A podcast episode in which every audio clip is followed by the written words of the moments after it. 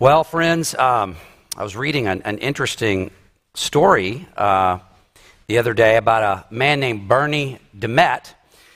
And Bernie um, is an Australian, and he was in a hotel room in, in Brisbane. And um, he was on the eighth floor, and he walked out to the balcony. And as he indicates, he was seriously considering ending his life. He was a very, very successful IT engineer, had built a wonderful life and family, but he felt hollow. He felt empty.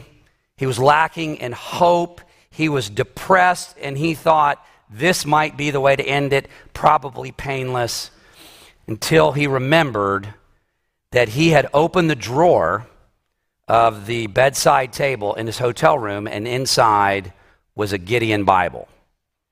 And he had spent time reading it and considering it.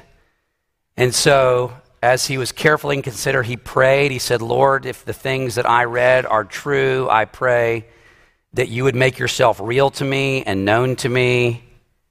And his life changed. Total 180 ultimately went on to found a Christian ministry. Um, obviously, the Lord could have used any means to do that, but he chose to use a Gideon's Bible that had been put in that hotel room to save his life physically and spiritually. The Gideons were founded in 1898, and just kind of brushing up on some of the statistics regarding the Bibles they've given away, it, it's, it's jaw dropping how the Lord has used this organization. By 1926, they had made the goal, you know, to put a Bible in every single hotel room in America. Um, these two men met back in 1898. They were traveling salesmen. And back in that day, um, you could actually room with someone else if you didn't have the funds to room by yourself or if there wasn't enough room. So these two men, coincidentally, believers, were staying in the same room. They talked about wanting to be a witness for Christ in this world of traveling salesmen, and the organization was born. By 1926, they had distributed over 100,000 Bibles. By 1926.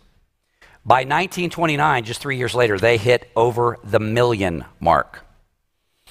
By 1953, they had distributed over 25 million Bibles in various venues.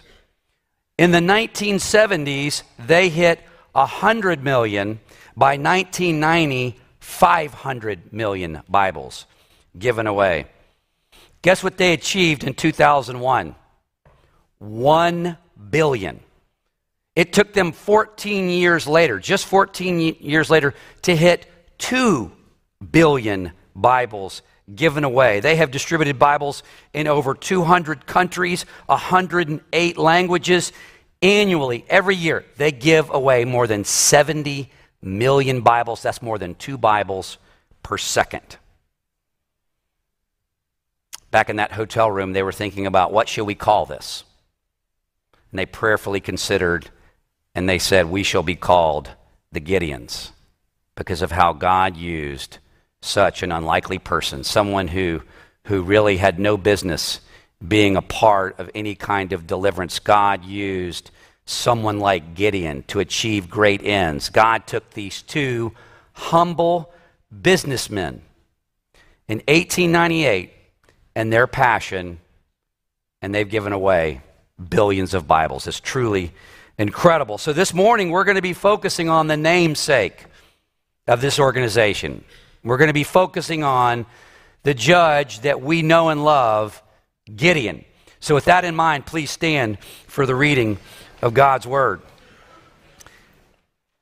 This morning, we find ourselves in Judges chapter 6. We're going to look at verses 1 through 18 initially. Remember, beloved, these are these are the very written words of God written for you and written for me. Judges chapter 6, verse 1. The Israelites did evil in the eyes of the Lord And for seven years, he gave the Israelites into the hands of the Midianites. Because the power of Midian was so oppressive, it was so bad, so onerous. The Israelites prepared shelters for themselves in mountain clefts, in caves, and in strongholds. In other words, in their own land.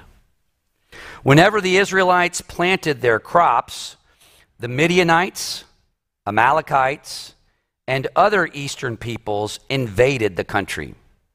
They camped on the land and ruined the crops all the way to Gaza and did not spare a living thing for Israel neither sheep, nor cattle, nor donkeys. They came up with their livestock and their tents like swarms of locusts. It was impossible to count them or their camels. They invaded the land to ravage it. Midian so impoverished the Israelites that they cried out to the Lord for help.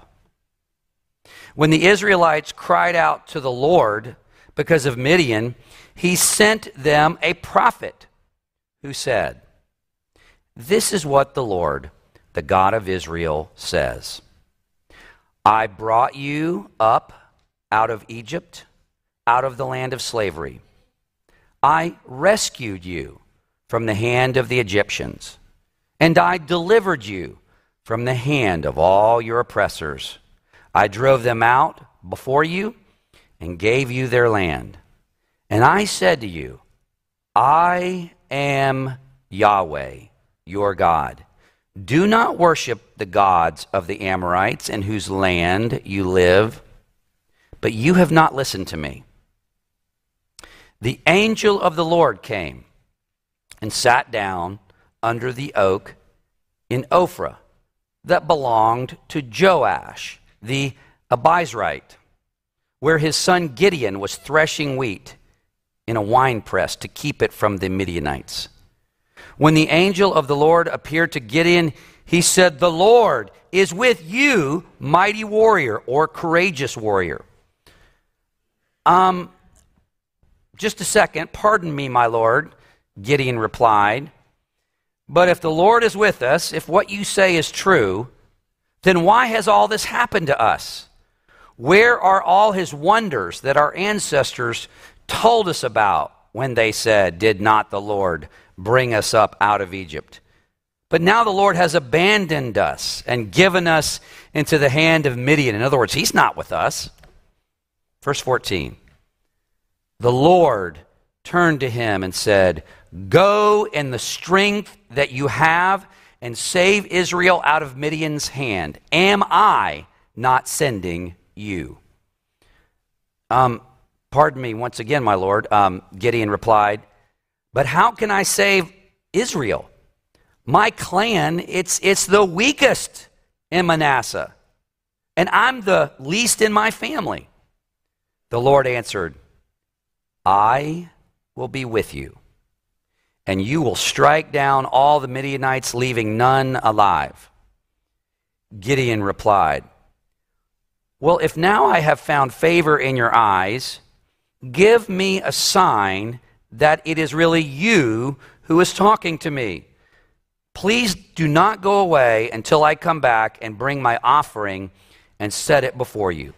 And the Lord said, I will wait until you return. Indeed, the grass withers and the flower fades, but the word of our Lord stands forever, and may he add his blessing to it. You may be seated.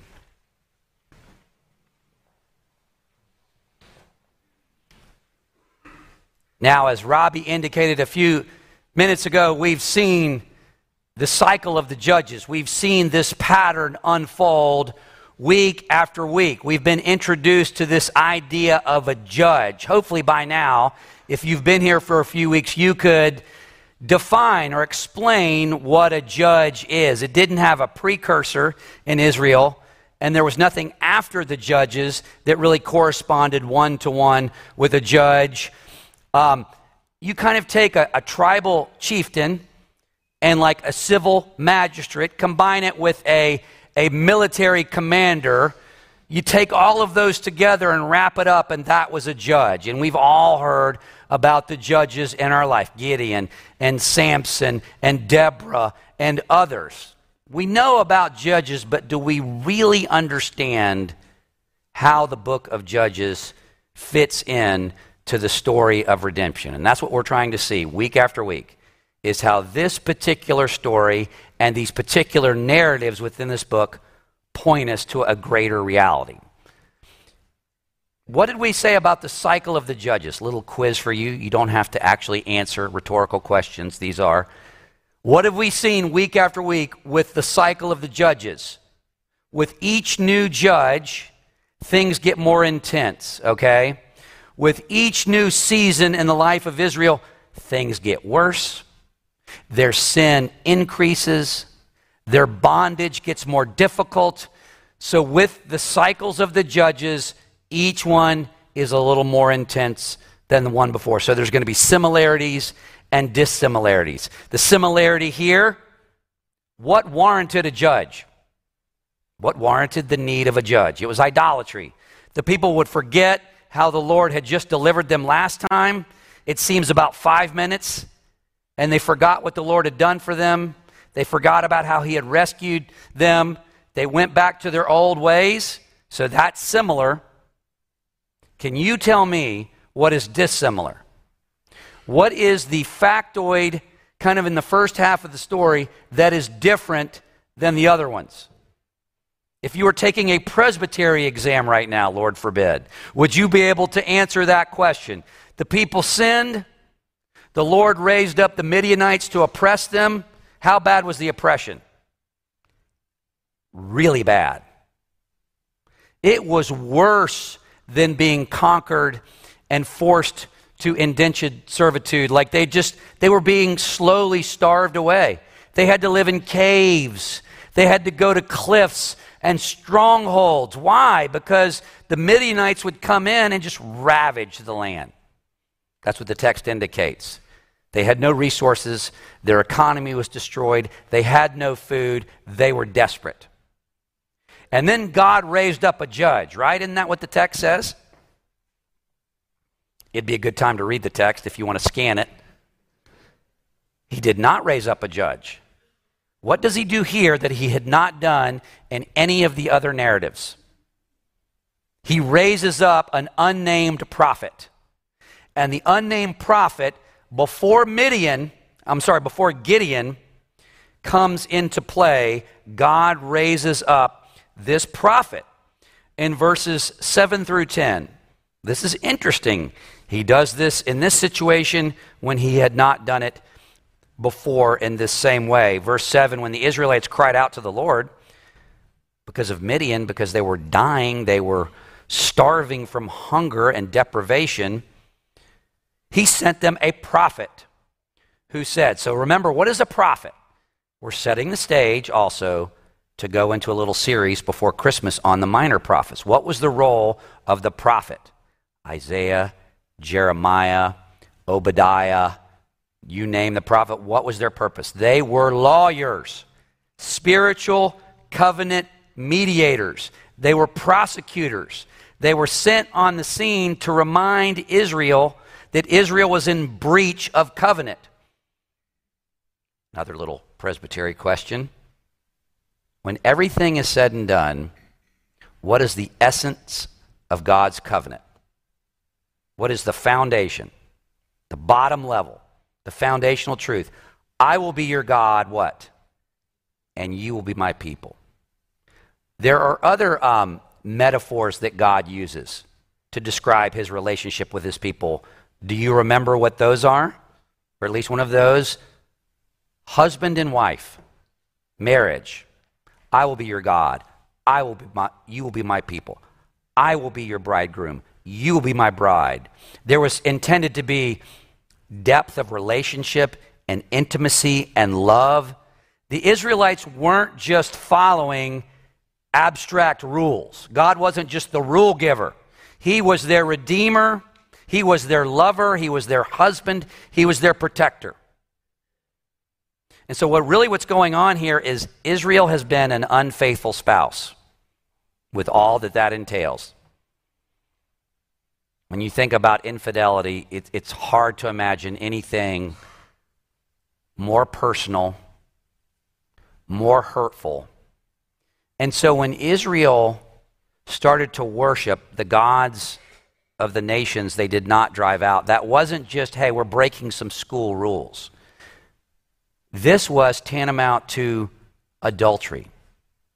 They had pursued another lover, they had pursued another spouse. Nothing could be more serious. So God raises up a prophet. Notice the, the personal, intimate language that's used here. Verse 8.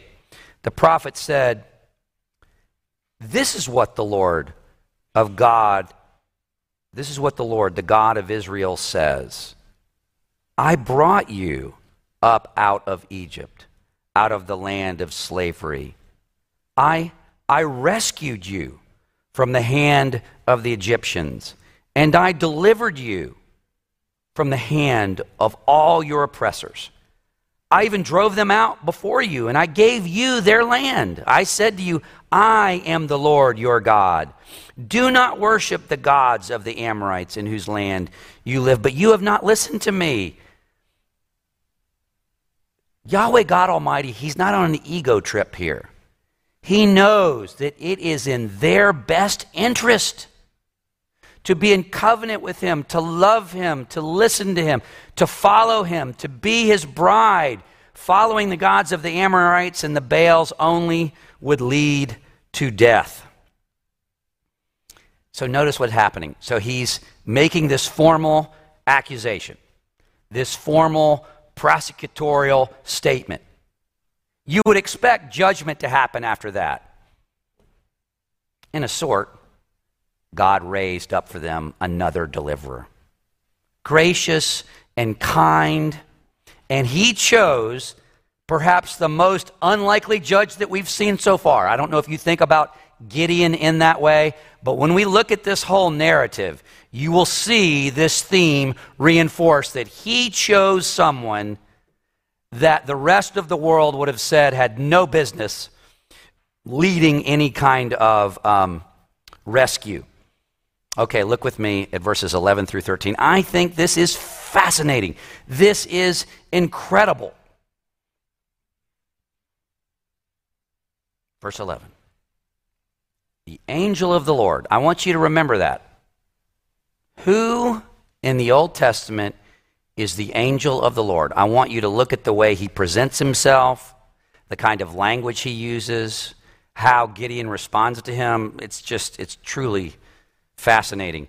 The angel of the Lord came and sat down under the oak in Ophrah that belonged to Joash the Abiezrite where his son Gideon was threshing wheat in a winepress to keep it from the Midianites. So he was in this pit where you would normally tread the grapes, okay? And so he was trying to, you know, um, thresh the wheat, if you will. He was trying to sift the wheat from the chaff in this pit, if you will, which is not where you would do this. You would, you would sift the wheat from the chaff on a hilltop with a breeze. But because of the Midianites, because of the raiders, he was forced to do it in this wine press. Verse 12. These words are dripping with irony here.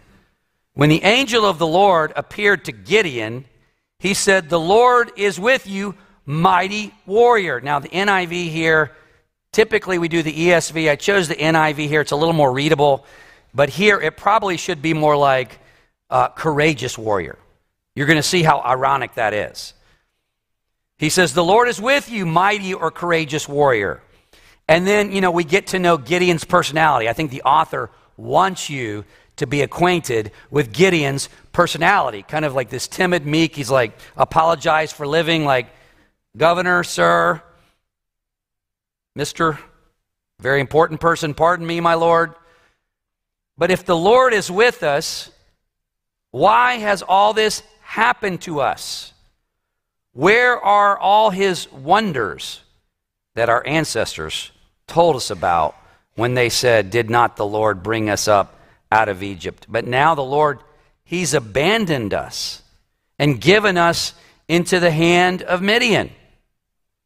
Verse 14 the Lord turned to him and said, Go in the strength that you have. So, just preliminarily, how much strength would that be, do you think? Go in the strength that you have. How much would that amount to? Almost nothing, which is the entire point.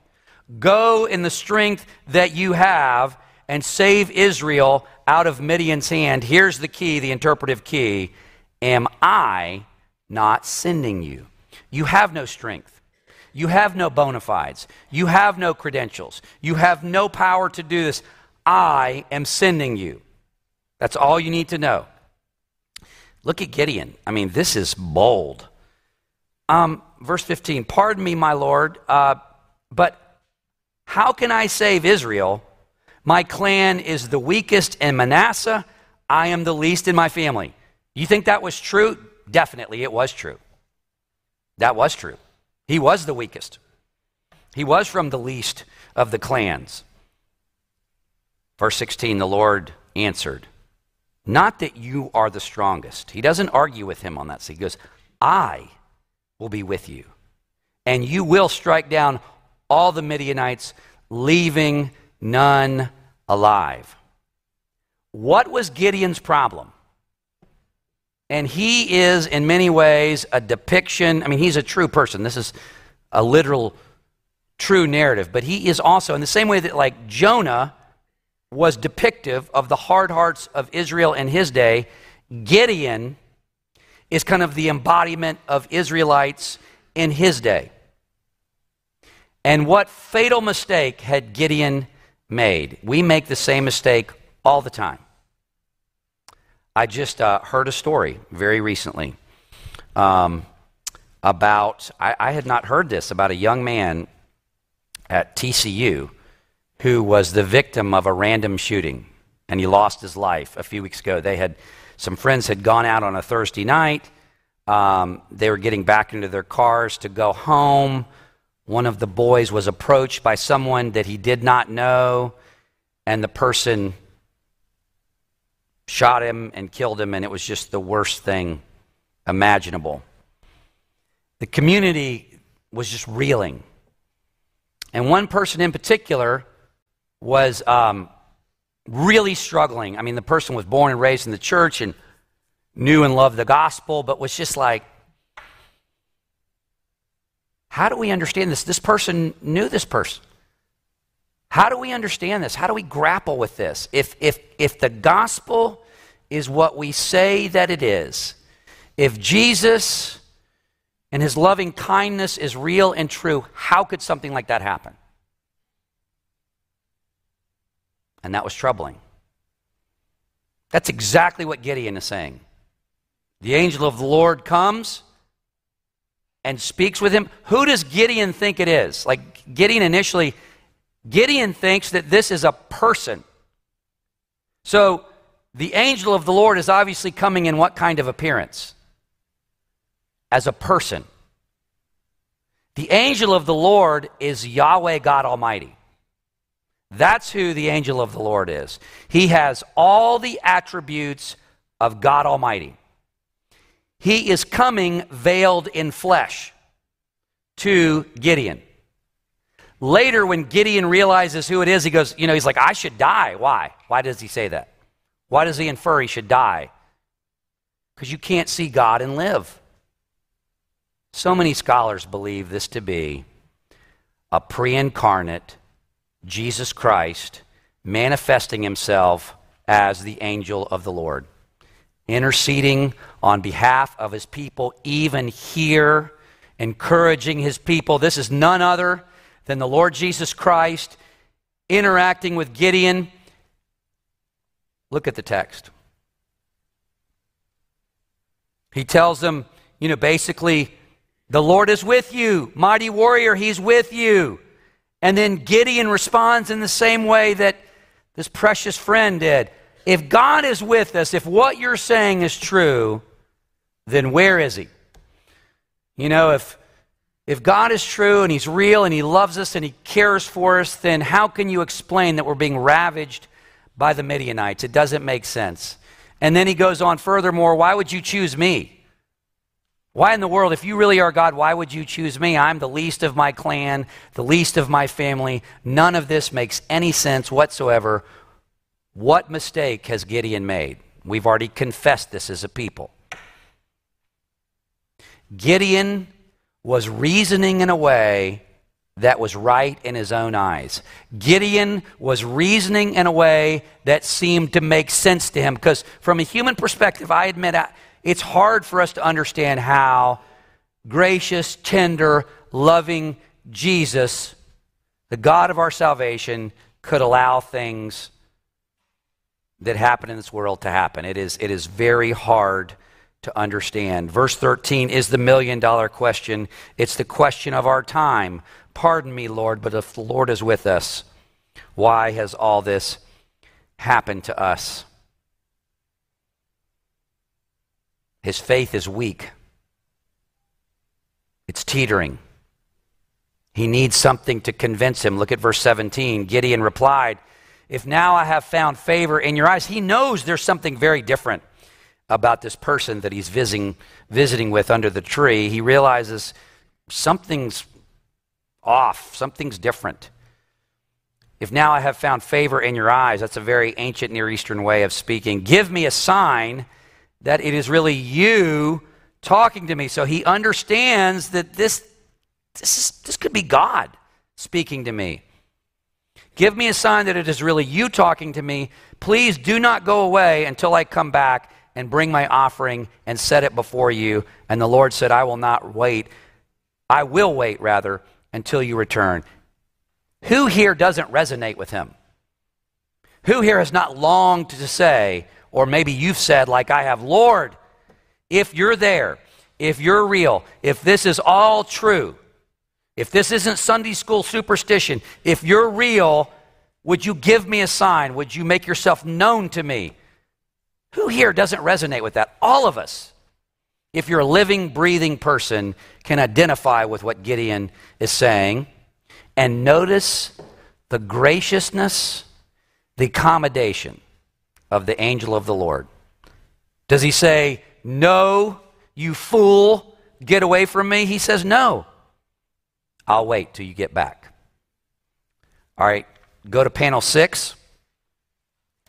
It's going to look like a lot of text, but it's exciting.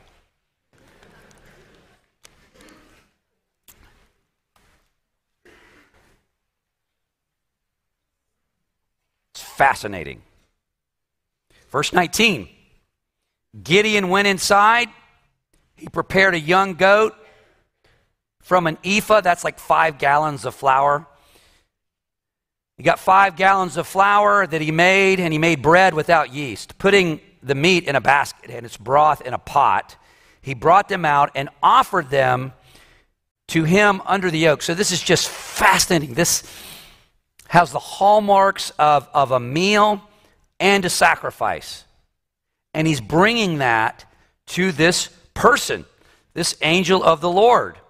Verse 20 The angel of God said to him, Take the meat and the unleavened bread and place them on this rock. Wouldn't it be great to know where that rock was?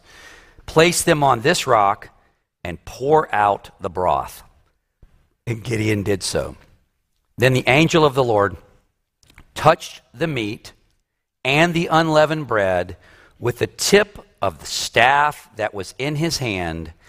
Fire flared from the rock, consuming the meat and the bread, and the angel of the Lord disappeared.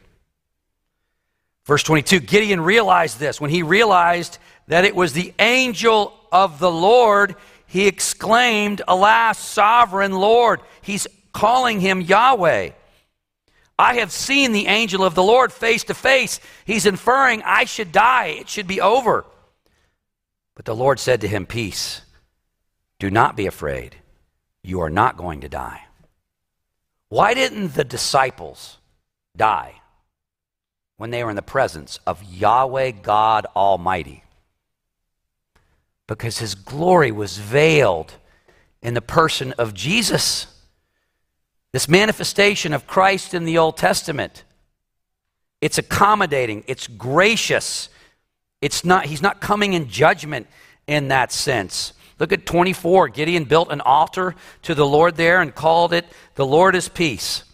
To this day it stands in Ophrah of the Abiezrites. Okay, so that concludes the first part of the story. Let's look at the second briefly, 25 through 32, that same night. Notice what the Lord does. I'm telling you, these stories are fascinating. This reads like a very interesting novel. Look at what happens. The scene changes. That same night, the Lord said to him, Take the second bull from your father's herd, the one seven years old, tear down your father's altar to Baal, and cut down the Asherah pole beside it. You know Gideon saying, uh, Pardon me? This would have been like a little community. Who is the one who built the altar to Baal? Whose was it? It was Joash, Gideon's father, is the one who was responsible for Baal worship, underwriting it, funding it in that area. He says, I want you to go to take a bull from your dad's flock and pull it down, pull down this altar, and then use a second bull as a burnt offering. Okay? Um, he also says uh, he wants you to build the altar from using the wood of what? The Asherah pole. Um, question for you. If you look at these kind of Canaanite reliefs, have you ever seen in a museum the way that Baal would be depicted? What the image they ascribed to him was? A bull. Take the bull from your father's flock, take wood from the Asherah pole, build a fire, build the offering. What was that going to communicate? Who the God of the universe is. It was um, a way to, to mock and disgrace and reiterate who the real God was. This is how impotent Baal was to stop any of this. Look at verse 27.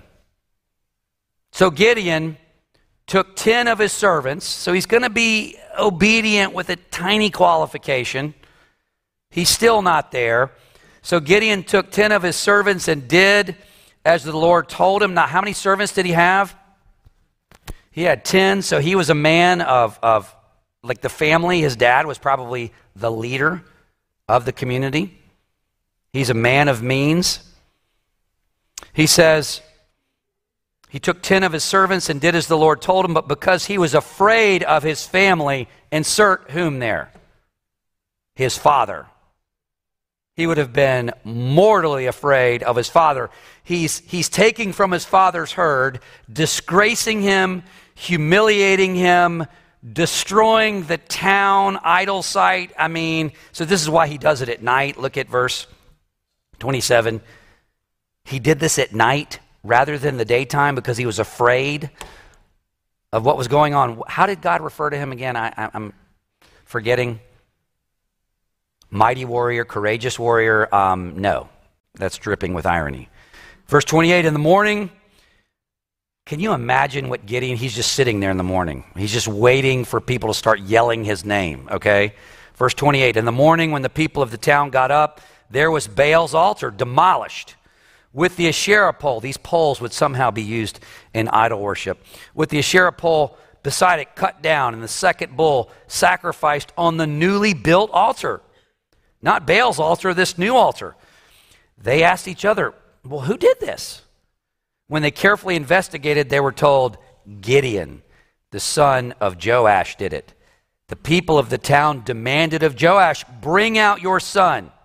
He must die because he has broken down Baal's altar and cut down the Asherah pole beside it. Okay, are you getting what the author is saying? Just how bad had things gotten in Israel? They had been delivered three or four times already. It has gotten so bad, so immoral, so wicked, so vile. They want to kill Gideon for destroying the altar that should have never been there. They don't praise Gideon, they want to kill him. That's how bad, that's how dark things had gotten. Look at verse 31. Here, you got to be thankful for the dad who is, has at least some of his priorities in order, okay? Joash replied, This is kind of shocking. Again, this shows who it is that is overruling all of this because this was Joash's idol. He had funded it. He was going to lose face in front of everybody. You would think he would lead the cause to discipline his son.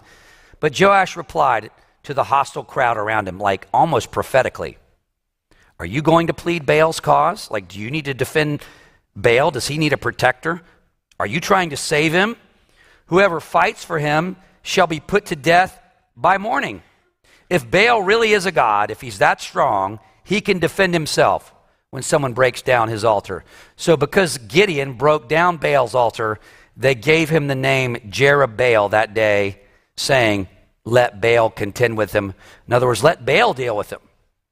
If Baal's honor has been disgraced, let Baal deal with him. Isn't this amazing? Here's his father all of a sudden becoming a first rate theologian. And we're thankful for that. All right, final scene. And we're going to put a bow on this, hopefully. Verse 33 All the Midianites, Amalekites, and other, other eastern peoples joined forces and crossed over the Jordan and camped in the valley of Jezreel. So this entire thing is coming to a head. Whole armies are coming to deal with this. Verse 34 Then the Spirit of the Lord, the Holy Spirit of the living God, came on Gideon. And he sent, I'm sorry, he blew a trumpet, summoning the Abiezrites to follow him.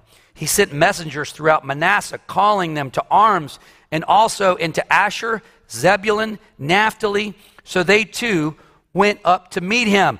And then Gideon led the troops in victorious battle. Is that what it says? Look at Gideon. I, you know, a lot of times in these narratives, um, you know, we read ourselves into the story. You know, who, who are we in this narrative? We're Gideon. And we're not the Gideon later in the story you know, by God's grace who leads to victory. We're like, our faith is oftentimes so weak. Look at what Gideon does. Like he's he's like battle's about to happen. He he has had an experience every one of us would give our right arm to actually speak with Jesus or the incarnate God. We, I'd give my right arm to do that. He's had that, but it's still not enough. Verse 36. Gideon said, um, Lord, if you will save Israel by my hand, as you have promised, look, I will place a wool fleece on the threshing floor. If there is dew only on the fleece and the ground is dry, then I'll know that you will save Israel by my hand, as you said. This would have been totally miraculous. Like maybe for the first couple times since the spring, what's been on the ground when we got up in the morning and on the grass? Dew. Where is the dew? It's on everything virtually. There's like there's glaze on the street, all over your car, your windshield, your hood, obviously on the grass and the ground. And so Gideon knew that this would be a total miracle if the entire ground is dry, but the fleece is wet. Look at verse 38. And that is what happened. The ground was dry, the fleece was saturated with water. Gideon rose early the next day. He squeezed the fleece and wrung out the dew, a bowl full of water. The refreshing water of life right there. it's amazing he survived. It is amazing he got out of there alive because that's impressive. He takes the fleece, he wrings it out, an amazing amount of water. Then what does he ask for? He asks for a control, okay? He's like doing a double blind, placebo infused study, okay? So now he asks for the reverse. Uh, Lord, that was very impressive. Everything you've done is really amazing. However, if I could just ask one more thing, and don't smite me, please. Okay. Then Gideon said to God in 39, Do not be angry with me. Let, that's the understatement. Let me make just one. This is so ancient Near Eastern bartering, like they're at a bazaar, if you will, negotiating prices. You know, allow me, he's, he's just like prostrating himself. Allow me just one more test with the fleece. But this time, make the fleece dry and let the ground be covered with dew. Look what the Lord does, the angel of the Lord. That night, God did so. Only the fleece was dry, and all the ground was covered with dew. What do we learn from this? Beloved, do not do not try to interpret your circumstances. But we do that all the time. We all walk around like spiritual CSI investigators, and we're trying to read God's providence and interpret our circumstances well. If, if X, then Y. You know, um, if, if um, this house fell through, so God must not want me to have this house, which obviously in God's providence you didn't have the house, but we, we try to be like, um, boy, this is a, I don't even know why I'm thinking of Matlock. That's a bad analogy, right? I mean, like, I'm just telling you, that's what came into my mind. I'm sorry. Um, but we do that. We, we, we try to find, we read reasons and rationale into everything, do we not? Do we do that in our relationships? You know what I mean? Like someone walks by you at church and doesn't say hello, and what do you immediately infer? Well, he's a jerk. He didn't say hello to me today. Or, you know, like, what have I done? We immediately think, what have I done? Having no idea the guy had a migraine. Like, can't even, you know, like, but we infer these things. We send a text. We don't get a response. What do we infer? Well, they're mad at us. They're upset with us. We've done something wrong. How often are you proven wrong? So many times you feel convicted. If that's true person to person, we are in no position to try to interpret our circumstances. When difficult things happen, like were happening, happening in Gideon's day, Gideon interpreted the circumstances to indicate that the Lord was not with them. Who was Gideon talking to when he made that inference? The Lord Jesus Christ. Isn't that ironic? God in Christ was talking to him at the moment that he was doubting God's presence with his people. Incredible. Our feelings are not a reliable guide. We'll end with this. How can you know? How do you know that Jesus loves you? You can know that Jesus loves you. You can know that he's real because someone named Jesus from Nazareth gave his life as a ransom for many. Gideon wanted sign after sign, the greatest capital S sign we could have ever gotten. God the Father loved you, He loved me so much. He did something we would never do. He gave us His Son. His Son did not go begrudgingly, but went willingly because He loves you and He loves me. When you're struggling, when you can't make sense of things, trust the one who can the Lord Jesus Christ, who is strong to save. Pray with me. Our gracious God and Father, we do thank you and praise you Lord, we pray that we would do what you told Gideon to do. You told Gideon, Go in the strength that you have, which is nothing save my strength. Go in the strength that you have that I've given you to save Israel out of Midian's hand. Am I not sending you? Lord, we pray that our confidence would not be in our ability to interpret circumstances. We pray that we wouldn't make our feelings a barometer of truth. We pray that we would trust in the sign to end all signs the life, death, and resurrection of Jesus Christ. Help us to trust him and love him all of our days. We pray in his matchless name. Amen and amen.